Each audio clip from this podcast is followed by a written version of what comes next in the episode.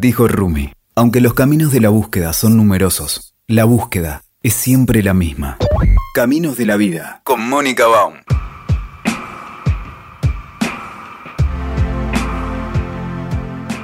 Vamos a darle la bienvenida esta, en esta oportunidad a Diego Jiménez. Ya lo tuvimos acá en Caminos para el Desarrollo Personal, en Caminos de la Vida de WeToker. Y ahora lo volvimos a invitar justamente para hablar de este año tan terrible que tenemos y tan curioso numerológicamente, y también para conocer de parte de él ¿Qué implica esto del coronavirus, los números que hay detrás?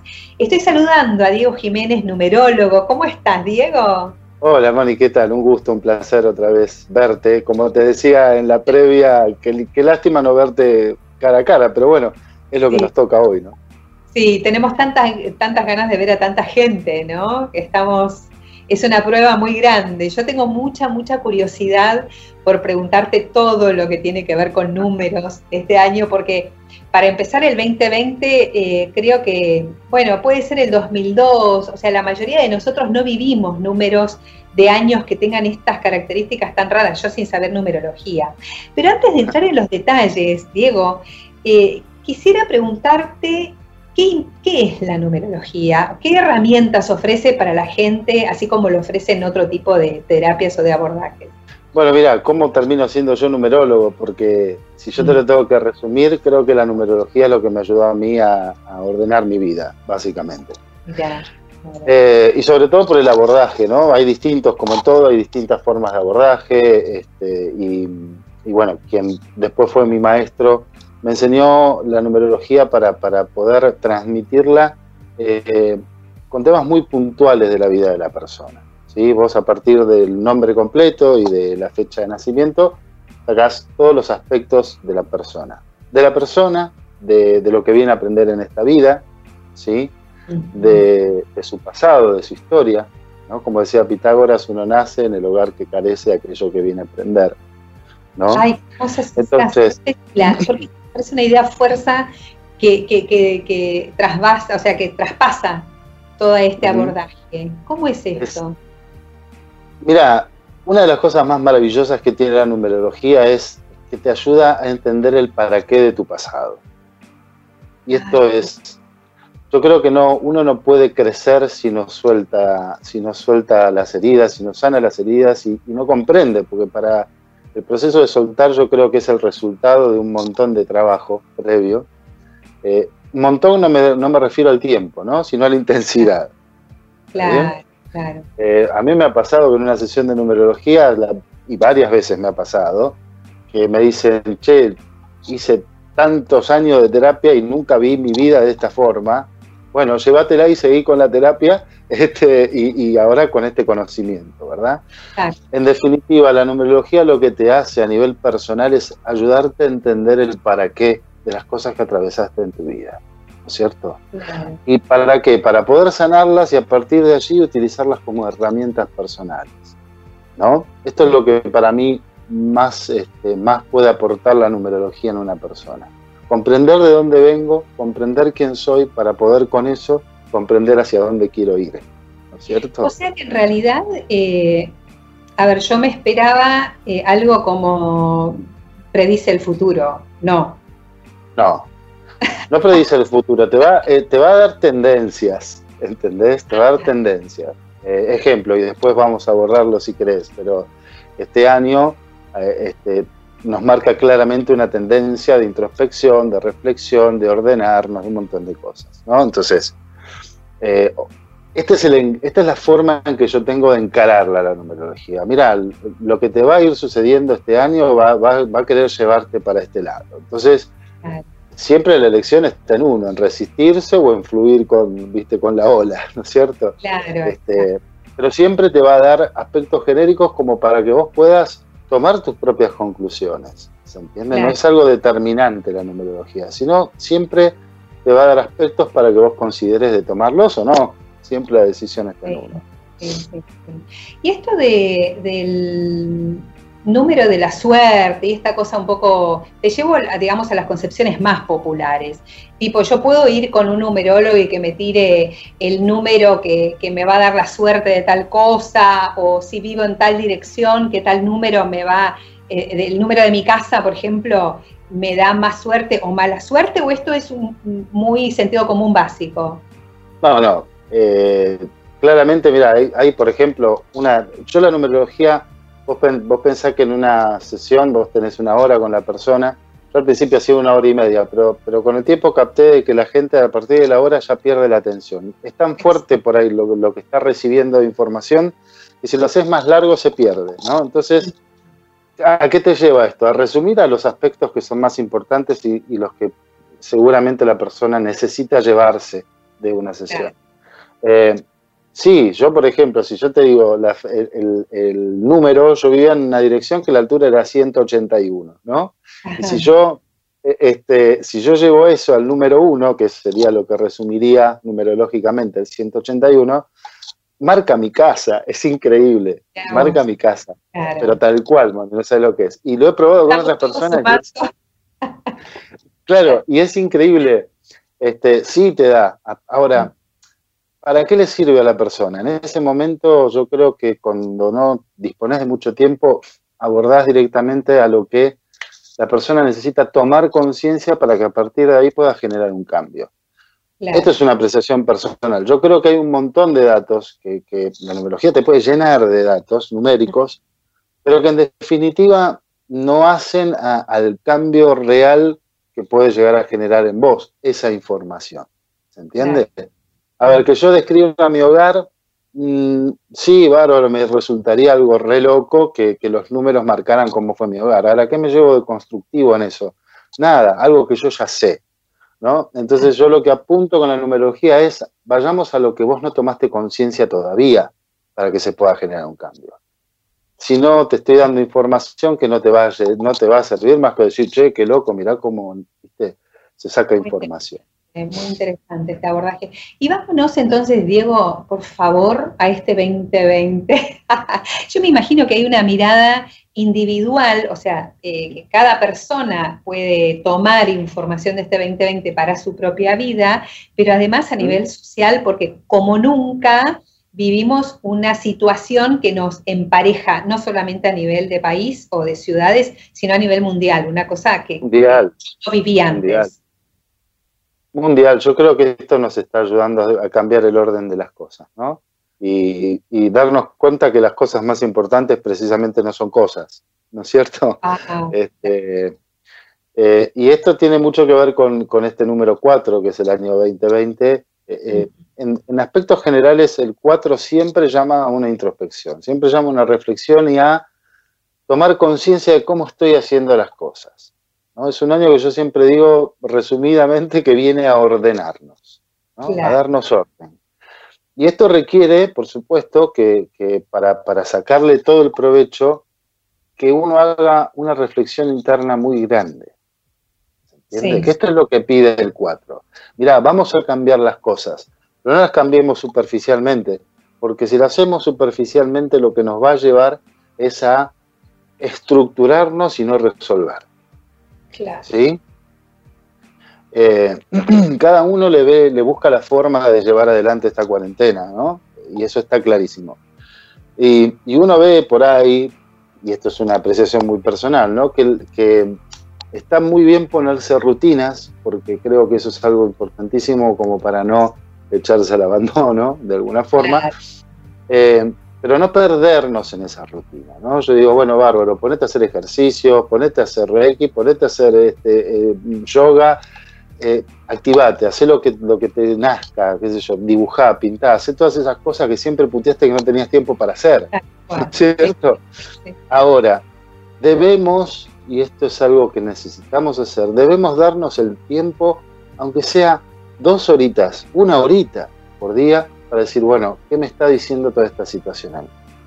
Sí, sí, Porque ahí es donde me parece, y esto es a mi juicio, por supuesto, ahí es donde me parece que vamos a sacarle provecho a todo esto que estamos pasando, ¿cierto? A encontrarle un valor real a las cosas. El 4 lo que pide es precisamente esto, ordena, pero por orden de importancia en tu vida, ¿cierto? Sí, sí, sí. Si yo me pongo a esquematizar las cosas, no termino dándole el provecho que este número trae, ¿cierto? ¿Y qué, y qué eh, o sea, cómo se hace la relación con, eh, por ejemplo, estas palabras tipo coronavirus, COVID-19 o, bueno, no sé cómo, o incluso pandemia, no sé cómo ustedes los numerólogos o vos eh, en particular mm. relacionas estos dos factores, o sea, 2020 con esto que nos está pasando, que es, una enfermedad, que es una amenaza que, eh, que nos paralizó y nos encerró. Sí, Mira, la otra vuelta eh, subí a mi página en Instagram eh, lo que resultaba, numerológicamente hablando, lo que era coronavirus, ¿no? Ah. Y me escribió en esa, como comentario una chica que era numeróloga y me dijo, no, pero bueno, la enfermedad se llama COVID-19. Obviamente le resumí diciendo que era una interpretación y, nada más, porque si no vas a hacer un choclo, ¿no? Está claro que, que coronavirus se lo llama a, una familia de virus que tienen determinados componentes que, que, se parecen entre sí. Coronavirus es la familia, digamos, de alguna forma, del virus, que ahora no recuerdo el nombre del virus, pero bueno, coronavirus hace mención a esta familia y COVID-19 es propiamente el nombre de eh, lo que es esta enfermedad. Entonces yo le expliqué, digo, mira, a mí me pasa que cuando eh, hago numerología con una persona, a veces si da el tiempo y como dato de color le pregunto, ¿cómo te dicen a vos? ¿Cómo te suelen llamar? Y por ahí la persona me tira su nombre artístico, por decirlo de alguna forma, ¿no? O este, ese, ese cachito o, gordito, o, ¿viste? Y si vos haces la numerología de eso, es increíble cómo describe a la persona. O sea que lo más apropiado sería decir coronavirus, tomar eh, la palabra coronavirus para hacer el, si vos me preguntás a mí, yo creo que va, es válido tanto COVID-19 como coronavirus. Incluso yo lo he hecho, ahora no lo tengo presente, pero incluso lo he hecho con el nombre del virus. ¿no? Claro, claro. SARS-CoV-2. Sí, y lo dejé de lado, te digo la verdad, lo dejé de lado porque lo que me estaba diciendo era lo mismo que los otros dos números. Ah, este, básicamente. Eh, numerológicamente hablando, estábamos hablando de lo mismo. Este, pero yo también, eh, ¿hacia dónde se dirige la energía? Yo creo que la atención cuando nosotros estamos hablando, en el momento que yo estoy hablando, tu energía me está enriqueciendo todo el tiempo. Esa atención que vos me brindás, esa energía que yo estoy tomando y me sirve como para incluso poder verbalizar mejor que si estuviera hablando solo. Claro. Y, y al revés, cuando vos hablas, mi atención te lleva, te, carga a vos de una energía. ¿Por qué entonces le doy tanta importancia al coronavirus más que a COVID-19? Porque la gente generalmente lo llama coronavirus. Y desde mi mirada de la vida, yo creo que ahí es donde la, gente está volcando su energía y su atención también. ¿no? Sí, sí, sí. Este, es como que el COVID-19 se lo toma como algo más técnico y se lo llama en, la jerga coronavirus. Entonces, por eso decidí tomarlo como coronavirus. Obviamente que si lo haces como COVID-19 no es lo mismo, pero da otros aspectos que también tienen mucho que ver. COVID-19, si yo te tengo que resumirlo, eh, te da el número 8 como misión. Y el 8 siempre está muy relacionado con la parte económica. Ah, wow. Sí. Mira, el 8 siempre está relacionado con papá, en una persona. ¿Por qué con papá? Más que con papá, perdón, con la función paterna, ¿no? Claro. Eh, ¿Por qué? Porque el 8 lo que hace es habilitarte, darte permiso, soltarte. Claro, claro. Lo, que, lo que te ayuda a desplegar las alas y poder volar siendo consciente que las alas son tuyas y no prestadas. ¿no? Pero también tiene mucho que ver con, el aspecto económico, según donde lo pongamos. ¿no? Particularmente cuando uno habla de la misión, habla de precisamente la parte financiera, la parte económica. Claro, sí, sí, sí, sí. El, el, hacer, pero que sea productivo, que no sea un hobby. Exactamente, y la esencia de, COVID-19 es el 6. ¿El 6 qué es? Eh, eh, primero está relacionado con la familia, o sea, con toda la parte eh, emocional de la persona, y también con cierto grado de habilitación, de amor propio. O sea, de alguna forma, esta soledad que estamos viviendo todos un poquito, eh, también nos tendría que llevar a, relacionarnos más afectuosamente con nosotros mismos, ¿no? a tratarnos mejor. En el día a día, en la información que consumimos, en lo que hacemos con esa información. Nos olvidamos que en cada acción que tenemos nosotros para con nosotros mismos, nos estamos determinando cuánto nos queremos también. Ahí está, totalmente. Cuando yo me levanto a la mañana decido tener un lindo día. Y te puedo asegurar que puedo tomar las cosas de otra manera que si salgo despotricando porque, estoy, porque llueve, porque hace frío, porque voy a llegar tarde, porque me agarró un piquete. Porque... Yo no me estoy dando cuenta que como yo estoy hablando, estoy determinando cómo va a ser mi día, con esto de la energía también. ¿No es cierto? ¿Y quién es el primero que se daña? Uno mismo. Totalmente. Por eso digo, este 6 también nos lleva a que, nos, a, que seamos más amorosos primero con nosotros mismos. ¿En qué, en cómo, en qué hacemos con esto que tenemos por delante? Entonces, yo creo que no estoy descubriendo la pólvora, que esto va a traer aspectos económicos que van a girar muchísimo el mundo. Creo que te que es lo que nos va a llevar a tomar más conciencia, en el sentido de que no sirve que uno solo se salve. Ahí está. Eh, necesitamos salvarnos todos, necesitamos salvarnos como sociedad, porque nadie, nadie se puede salvar solo en esto. Y esto podría nos va a llevar, sí. Esto podría ser eh, la particular combinación de coronavirus con 2020, porque estoy pensando todo el tiempo lo que dijiste al principio del 2020, que es, eh, es intro, digamos, intro, no sé si existe esta palabra, pero digo, o sea, no es lo mismo que hubiera eh, aparecido el coronavirus el año pasado, en 2019, que haya pasado en 2020, ¿puede ser? Mira, particularmente el 2019 también tenía aspectos de, cambios, muy, no tan marcados como el número 4, pero, pero sí a cambios muy profundos internos. Pero eh, sí, digamos que, que tenés que juntar toda la información. Yo te digo más, o sea, yo junto también la información de lo que es coronavirus. Coronavirus tiene un aspecto maravilloso porque es muy espiritual.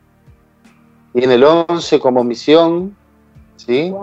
Tiene el, 7 como esencia, o sea, el 7 siempre es, che, manejate por tu intuición. Deja de buscar afuera que te digan por dónde es. ¿Viste? Eh, quien haya leído El Caballero de la Armadura Oxidada, el primer castillo era el Castillo del Silencio, ¿no? Y para quien no lo haya leído, este personaje cuando se mete en ese castillo hay un silencio y una, una oscuridad absoluta. Que, ¿Qué pasa? Al principio al personaje que le da miedo, que es lo que nos está pasando a todos. Miedo, ¿por qué? Porque no tengo referencias claras que me puedan indicar por fuera dónde tengo que ir. Pero en este castillo se, se descubre a sí mismo este personaje. Escucha a Sam, que es su voz interior. Ese es el 7. Esta es la esencia 7. Yo lo que te digo en este número es que vos tenés que escuchar a tu voz interior. Que nadie te puede guiar mejor que vos. Porque nadie te conoce mejor que vos. Sí, sí, sí, exacto. Entonces, conectarnos con nuestra esencia, el 11, ¿no? Escuchar esa voz interior, el 7, confiar en esa voz interior, ¿no? Por eso también volqué coronavirus, porque es donde se está llevando más la energía que a COVID-19 y me pareció que tenía connotaciones mucho más este, agradables. Me parece que, que si yo voy a la fuente, que soy yo mismo, la verdad que obviamente que mi entorno este, influye muchísimo, pero yo también voy a influir muchísimo ese entorno. Tal cual, tal cual. Y podemos imaginar en este 2020 que, que apenas empezó, la verdad, o sea, estamos recién, bueno, empezando eh, mayo, eh, ya estamos más cerca de la mitad, es cierto, pero nos falta gran parte del año donde esperamos que el coronavirus se despida de nosotros o nos deje por lo menos salir. ¿Hay alguna idea de, lo que podemos esperar en este 2020 o esto es hacer nuevamente esta tentación de futurología que me, que me atrapa? Mira, yo creo que la futurología es, una, es un escape de la realidad. de la realidad, de mi presente. Eh, la verdad que si vos me preguntás qué va a ser de tu futuro, yo te puedo decir claramente que va a ser el resultado de tus acciones en el presente. Más allá del número que tengas, ¿cierto? Exactamente. Lo que vos decidas, que esto es lo importante. Lo que vos decidís, y esto es otra cosa lo que me parece que, esta, que toda esta, esta pandemia nos está trayendo, ¿no? Yo me vine en febrero de las vacaciones con la familia y tenía tantos proyectos en la cabeza. No te das una idea viste, el hecho de conectarme con el mar me había inspirado y ya vine con dos millones de ideas que todavía no pude llevar ninguna a cabo porque estás metido en tu casa y, bueno, necesitamos reinventarnos. Entonces necesitamos, eh, viste, poner recalculando en el GPS y con las situaciones que hoy tengo empezar a construir de cero en algunos aspectos a, esto que yo te decía de, todo lo que uno proyectaba hacer, ¿cierto? Este, pero bueno, eh, yo creo que, lo más importante es lo que hacemos con lo que nos toca. Porque ya desde el vamos lo que nos toca es eh, absolutamente subjetivo. Cada uno ve el vaso, la mitad del vaso lleno, la mitad del vaso vacío. Esto, esto es lo que me, parece crucial, porque mm, eh, digo, más allá de la información del hecho, de los hechos que nos suceden y que nos obligan a cierto tipo de comportamiento, lo crucial es las emociones que nos despiertan cada uno de estos hechos. Y yo creo que el miedo eh, eh, es, una, es, inevitablemente una de las emociones transversales. ¿no? ¿Qué podemos hacer miedo? Bueno, primero identificar qué es el miedo, ¿no? desde mi punto de vista. Porque uno el miedo lo ve como algo negativo. Y yo la verdad que si no estuviera el miedo no existiríamos, no existiríamos. Si el hombre de las cavernas no hubiese sentido miedo y, gracias a ese miedo salir a cazar de día y no de noche, se hubiese convertido en presa, no, en cazador, y hoy no existiríamos este, nosotros como raza. ¿No? Digamos, ¿a qué voy con esto? Miedo, con esta, con esta Mira, el coaching se dice que el miedo puede ser este, funcional o disfuncional, ¿no? El miedo funcional es el que me ayuda a tomar recaudos. Es decir, a ver, yo voy a salir a caminar de noche por la calle, no hoy precisamente, porque no se puede. Digo, normalmente salgo con, el, salgo con un reloj caro o, y me pueden robar. Bueno, ahí que, salga, ahí que surge el miedo. Entonces, el miedo funcional, ¿cuál sería? Sacarme el reloj y salir a caminar igual.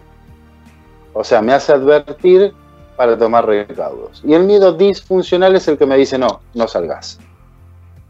Qué bárbaro, muy fuerte, muy, muy claro el ejemplo, es cierto. ¿Entendés? Entonces, sí, todo proceso de cambio, lo primero que aparece, lo primero que surge como emoción es el miedo, siempre. Pero ¿qué hacemos con ese miedo? Es el tema. cierto? ¿Me paraliza o, me ayuda a tomar recaudos? El miedo, yo siempre le digo a, a la gente, y hace poquito también lo escribí, escuchemos a nuestros miedos, porque son nuestros maestros. ¿Por qué? Porque el miedo lo que hace es proyectarme al futuro un hecho traumático del pasado. El miedo no puede proyectarme algo que yo ya no conozca, porque no, no, me, serviría para detenerme. ¿Se entiende? ¿Qué es la ansiedad? La ansiedad de esto que, está muy en boga hoy, porque todo el mundo está muy ansioso. Pero la ansiedad, ¿qué es básicamente? Yo te tengo que resumir el concepto, es exceso de futuro. ¿Me entendés? ¿Y qué pasa? Lo pongo al miedo en el pedestal, porque yo qué sé que va a ser mi futuro. Y como es una cajita que mi mente no puede, no puede llenarla con nada, lo que lo llena es con el pasado. Lleva al futuro algo que me pasó en el, que me sucedió en el pasado. Y fíjate que no hacemos la asociación de decir, che, eh, la verdad que esta, esta situación que yo atravesé me hizo crecer muchísimo. No, nos quedamos con la parte negativa, ¿cierto? Nos olvidamos que pudimos salir de ese lugar. El miedo nos proyecta siempre lo peor. Es cierto. Te traigo una, idea que a veces a mí me hace un poco de ruido, más allá de que hay momentos que, me ilumino y lo comprendo. Y otras veces eh, eh, lo critico porque me parece poco real, que es el famoso término vive el ahora. Tenés que centrarte en el ahora. A ver, esto suena muy lindo, suena muy actual, es cierto. Eh, eh, y yo el libro El Poder de la Hora fue uno de los que más me impactó en mi propio proceso personal. Pero no comamos vidrio. A ver, vos me decís ahora, parate en el ahora, y en el ahora es no puedo salir, en el ahora es que yo no sé de qué vivir. ¿Cómo, cómo actualizamos esta expresión para que nos sirva? En cómo la miramos, Moni. Me parece que es cómo la miramos. Yo eh, soy una, una, de las personas que, no dice frecuentemente, porque entiendo que genera ese resultado. Es muy fácil decir vivir el ahora. Sí, claro. ¿Y cómo hacer? Bueno, una de las formas de vivir el ahora sería abrazar esos miedos. Ay, qué lindo. A ver, yo no soy una persona. Cuando puse, escribí la otra vuelta algo relacionado a esto mismo que estamos hablando ahora, una persona me dijo, la verdad, yo te felicito, no sé cómo haces, me puso, y es una persona que me sigue siempre, siempre hace comentarios amorosos, ¿no? Me dice, yo no sé cómo haces, la verdad que podrías dar la receta. Me digo, mira, sé lo que pasa que no hay receta. Digo, y ojo con la interpretación que estás haciendo. Mira, yo me equivoco todos los días, todos los días tengo un poquito de miedo, todos los días este, eh, realmente estoy viendo en qué puedo mejorar y descubro siempre en qué mejorar. Quiere decir que es un camino de aprendizaje. Cuando uno dice vivir el ahora, uno lo asocia a, ah, disfruto de todo lo que tengo. No, no es solo eso. Vivir el ahora es también abrazar esos miedos, abrazar ese niño interior que todavía sigue teniendo algún miedo, eh, eh, tratarnos amorosamente. Qué lindo que es esto. Solamente me genera una, energía tan positiva, porque además el tema del abrazo, la idea del abrazo me encanta, porque uno no está abrazando todo el tiempo a alguien. O sea, el abrazo es, un, es una toma de decisión, o sea, uno decide generar algo, eh, un movimiento físico o, o, emocional, pero que no es eterno tampoco. Entonces, nuevamente estimularnos todo el tiempo a abrazar, aunque sea el miedo, pero abrazar. Es de mucha amorosidad, sí, sí. Yo generalmente recomiendo buscar una foto de uno cuando era chiquito, ¿viste? Eh, que eso se utiliza en muchos este, en videocodificación, se te dicen Son siempre lindos. claro, yo siempre digo, claro, pero también indefensos. Y es algo que tenemos que tomar conciencia. Eso también es parte de la hora. Reconocerme como una persona imperfecta. No hay nadie perfecto. Y en esa imperfección, darme cuenta que soy único. Mm. Incluso hasta mis defectos son únicos, porque soy un ser único. Entonces, si creemos que vivir el ahora significa ponerle a todos tintes color de rosa, no, no es ese el significado de vivir el ahora. vivir el ahora es reconocerme con todo lo que eso implica y aceptarme después de reconocerme. Entonces, por ahí uno empieza a fluir distinto. Si yo me equivoco, pero ¿quién no lo hace? ¿Entendés? Digo, me parece que pasa por ahí el vivir el ahora. Ser consciente de que mi corazoncito está latiendo y quererme un poco. Tal cual, es muy importante esto. ¿Y cómo hacemos, digo, con todo lo que nos rodea? Desde las noticias de los noticieros hasta, digamos, las dificultades de la convivencia, porque de repente los matrimonios tienen que volver a estar juntos todo el día, los papás se dan cuenta, eh, no todos, porque ya algunos tienen más participación, pero digo, muchos se dan cuenta de lo que es estar todo el día con los niños, sobre todo cuando son chiquitos, que, demandan muchísimo. Hay que trabajar. Tengo uno de un año y medio y uno de siete, o sea, en casa caminándome por la cabeza. Así que imaginaste, y sí, lógico. Imagínate, tremendo, claro, porque todos nos dicen, ay, sí, trabajás desde tu casa, pero cuando tenés un nene de un año y medio, o uno de siete, digo, no es tan sencillo. ¿Cómo hacemos? ¿Cómo manejamos esta, esta convivencia que finalmente igual se basa en, las emociones, incluso las convivencias con las noticias? Mira, yo siempre lo llevo al mismo plano y, te voy a explicar el por qué en este caso. Yo creo que lo que primero tenemos que hacer es escucharnos a nosotros. En principio, vamos por a mí, ¿no? Y esto es una interpretación personal. Vamos por el mundo hablando como nos enseñaron a hablar. Yo que te voy a decir que eh, mis hijos no me caminan por la cabeza, sí, obviamente, pero ¿sabes cuánta gente que no puede tener familia desearía por cualquier cosa del mundo poder tener esa posibilidad de tener un pibe que te esté caminando por la cabeza? ¿Ante qué nos quejamos? Y vamos entonces a algo más profundo. Hablamos como nos enseñaron a hablar. Y somos una sociedad muy quejosa. Si llueve porque llueve, si hace frío porque hace frío, si hace calor porque se hace calor. Y si vos decís, che, qué lindo día, sí, pero está practicado lluvia para el viernes, ¿viste? Sí, pero dale, disfrutá la puta madre, ¿viste? Perdón, uy. Este, este, entonces, ya somos una sociedad quejosa. Siempre nos está faltando algo y siempre se lo reclamamos a la afuera. ¿No es cierto? Entonces, primero vamos a identificar que somos, que somos lo que creamos desde el vocabulario, desde el lenguaje todo el tiempo. Nos creemos eso. Y, por qué digo que tenemos que, repasar también un poquito nuestra historia? Porque somos lo que hicieron con nosotros hasta que no tomamos conciencia de eso. Mi mamá fue una mujer depresiva toda la vida que lo llevó como enfermedad y nunca se lo pudo sacar de encima. Este, y obviamente, o sea, una persona que todo lo veía de forma negativa. Y yo pasé gran parte de mi vida viendo todo negativo. Y mi vida lo era, porque yo estaba construyendo mi realidad todo el tiempo. ¿Me entendés? Del lenguaje, de cómo veía las cosas. Entonces, primero, antes que nada, dejemos a los chicos de lado, dejemos si el departamento es de un ambiente, dejemos, dejemos de buscar el por qué tengo que estar enojado, ¿viste?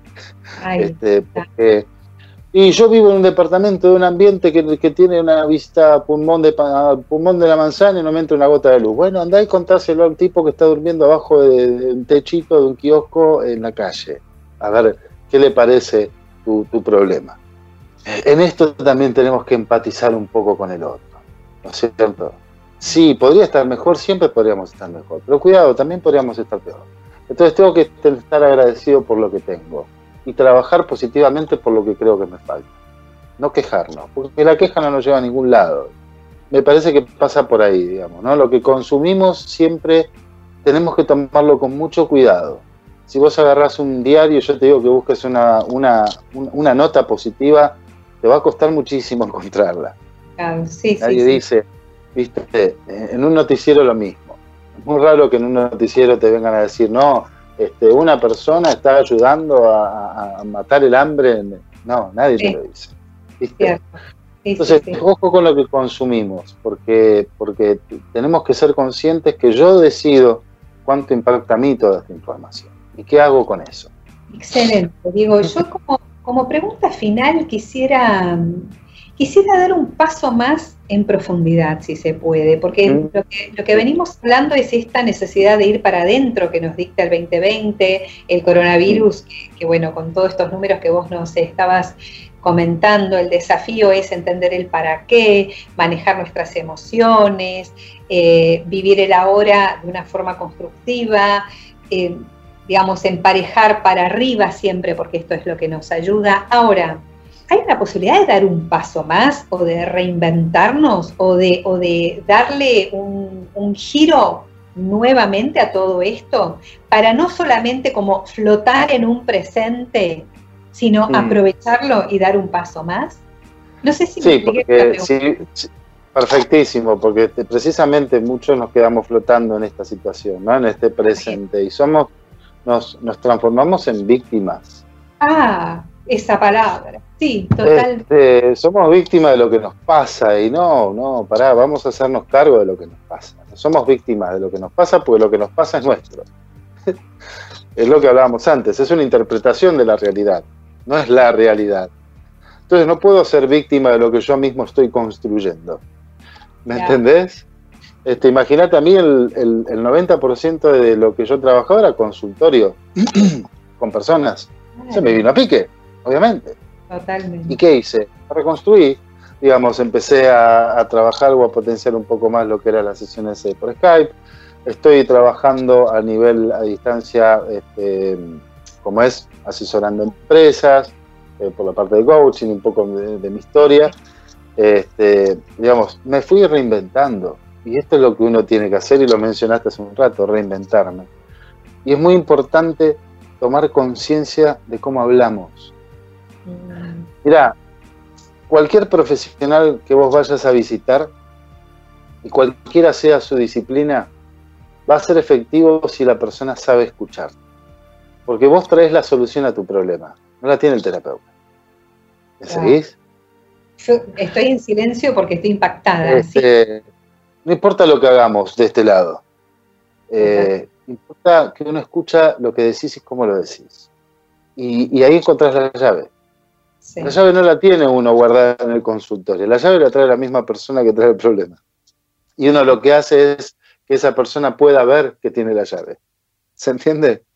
Y una de las formas es darnos cuenta de cómo hablamos. Nuestro lenguaje es increíble. Increíble. Te doy un ejemplo, qué sé yo. Todo lo que ponemos pero, ¿no? Eh, yo voy a, yo quiero viajar, pero y el pero lo que está haciendo es inhabilitar todo lo que yo estoy diciendo que quiero hacer. No hace a los demás, ¿eh? es una conversación interna. El pero siempre te está diciendo que lo que vas a hacer puede fallar. Y como a todos, si vos vas a jugar un partido pensando que vas a perder, es muy difícil que ganes, ¿no? Simplemente porque no sacas tus herramientas. El intentar. La otra vuelta estábamos haciendo un taller con dos profesionales que vos conocés mucho. Ah, eh, este, y había, estábamos, éramos casi 50 personas y, un muchacho estaba hablando, estábamos en círculo porque nos gusta sentarnos así por una cuestión energética. Y uno de los muchachos que estaba hablando decía, empezó, bueno, pero esto, pero esto, pero esto. Y yo escuchaba el pero, el pero, el pero, el pero, después en intentar. No, yo estoy intentando cambiar, yo estoy intentando hacer tal cosa, yo estoy intentando. Entonces, cuando dejó de decir todas las veces intentar, dije, ¿te puedo pedir un favor? ¿Por qué no intentás levantarte de la silla? Entonces el flaco se levanta. Yo, no, no, no. No te pedí que te levantes de la silla. Te pedí que intentes levantarte de la silla. Se quedó. Y eso es lo que estás haciendo. Cuando vos decís intentar, ¿qué es? No es una acción. Si yo te digo intentar levantarte de la silla y vos te levantás, accionaste, hiciste algo y lo lograste. Pero si me quedo en el intentar, yo no registro internamente nada. Si yo te digo que voy a intentar hacer algo, mi, inconsciente no lo registra el intentar. ¿Se entiende? Nos quedamos en el estadio, estadio previo. Totalmente. la intención. Tengo que, ¿Sabes la cantidad, Moni, de veces que yo le abro la cabeza a una persona cuando, cuando le puedo detectar el tengo que? No, porque yo tengo que hacer esto. Yo, y yo pregunto, ¿tenés o querés? Claro. Y ahí se, y ahí se pudre todo, ¿entendés? Porque ¿cuántas cosas hacemos porque tenemos que? Che, y realmente, si tenés, a mí cuando me dicen tenés que hacer tal cosa, me hace pensar que cierta obligación tengo de hacerlo, independientemente de que tenga ganas de hacerlo o no. La otra vuelta estaba asesorando, sí, perdón. No, no, decime, decime. Contame, encanta no, que, estaba asesorando a una, a una chica, una profesional que tenía este, una pyme, ¿no? Y en un momento estábamos conversando y ella me dice, no, porque yo tengo que estar todas las mañanas acá este, atendiendo a los negocios. Y yo le dije, ¿o tenés o querés? Me dijo, bueno, ya está. Dice, me llevo esto. Déjame que primero te pueda contestar esa pregunta y después vemos cómo seguimos. Y cortamos ahí. ¿Me entendés? Estaba pensando, digo, como para, como conclusión, ¿no? Como cierre, porque de alguna manera estamos eh, sometidos a esta situación. O sea, no, no puedo, me tengo que quedar en casa, me tengo que poner barbijo, me tengo que levantar todos los días a cierta hora para mantener una rutina, lo ideal sería transformar toda esta oportunidad que nos da el 2020, que nos da el coronavirus con estos números mágicos, eh, en, una opción de voluntad, ¿no? que queremos hacerlo. ¿Cómo lo ves? Exacto. Ahí está. Clarísimo como lo dijiste. No es me tengo que. ¿Qué pasa si yo me decir, me tengo que quedar? Digo, tengo la posibilidad de quedarme. ¿Qué hago con eso? Ahí está. ¿No? Sí, sí. No puedo ver a mis amigos. Bueno, tengo la posibilidad de estar en un momento conmigo. Nos venimos quejando de que vivimos en una, en, una moto que va a 500 kilómetros por hora, porque nos veíamos quejando de eso, ¿viste? y, y, nos vamos de vacaciones y te sentás y decís, qué lindo lugar, lástima que se termina pronto, ¿viste? porque nunca disfrutamos. Llegamos el primer día y decimos, bueno, empezamos la cuenta regresiva de cuándo me tengo que ir, y no los que tengo por delante. Eso tiene tanto que ver cómo miramos las cosas, ¿no? Eh, pero sí, cambiarnos desde ese lenguaje, decir, bueno, no es que no puedo hacer otra cosa, claramente que esto es una decisión. Sí. ¿Entendés? Sí, yo puedo salir y puedo salir, y hacer una gran cagada al salir. Porque me estoy perjudicando a mí y estoy perjudicando a los demás, ¿no? Pero ¿cuántas veces tuviste que salir y tenías ganas de quedarte? ¿no? Entonces, esto es lo que tengo hoy, depende de cómo lo miro. Yo creo que es un momento fabuloso para leer un buen libro, para eh, eh, conectarse con una buena canción, con una película o lo que te guste hacer, pero disfrutar de un momento de tu propia compañía, que poco tiempo tenemos para eso. ¿No? Excelente, Diego. Bueno, la verdad que fue, estamos hace como 40 minutos hablando y más, y yo yo, yo sí, porque tengo que verlo. Ah, no, no, no, al contrario. Lo que, lo que me, lo que me hace reflexionar es nuevamente esto, cuando queremos abordar ciertos temas, la pasión nos supera, ¿no? No, nos damos cuenta el tiempo. Y, nos y nosotros habitualmente, uy, ya hace 40 días que estamos y lo que nos falte, qué sé yo, y sin embargo, cuando nos enganchamos eh, energéticamente con lo que nos apasiona, el tiempo no tiene valor, ¿sí? Qué bárbaro. a mí me gustaría dejar como, como cierre, Moni, eh, la posibilidad de que todos nos quedemos preguntándonos qué es la vida para nosotros, ¿no? Eh, vas a ver que es una, eh, la respuesta nos va a llevar a corrernos de, todo lo que está pasando ahora, que también va a terminar. Totalmente. Van a venir otros ciclos, pero esa pregunta atraviesa todos los ciclos. ¿Qué es mi vida para mí? ¿Qué es la vida para mí? ¿no? y, vayamos a lo que todo esto nos está llevando a, reflexionar. es cómo, lo estoy llevando, qué valores tengo. ¿no? ¿Qué es lo importante para mí realmente? Y vas a ver que eso, este coronavirus, no lo modifica.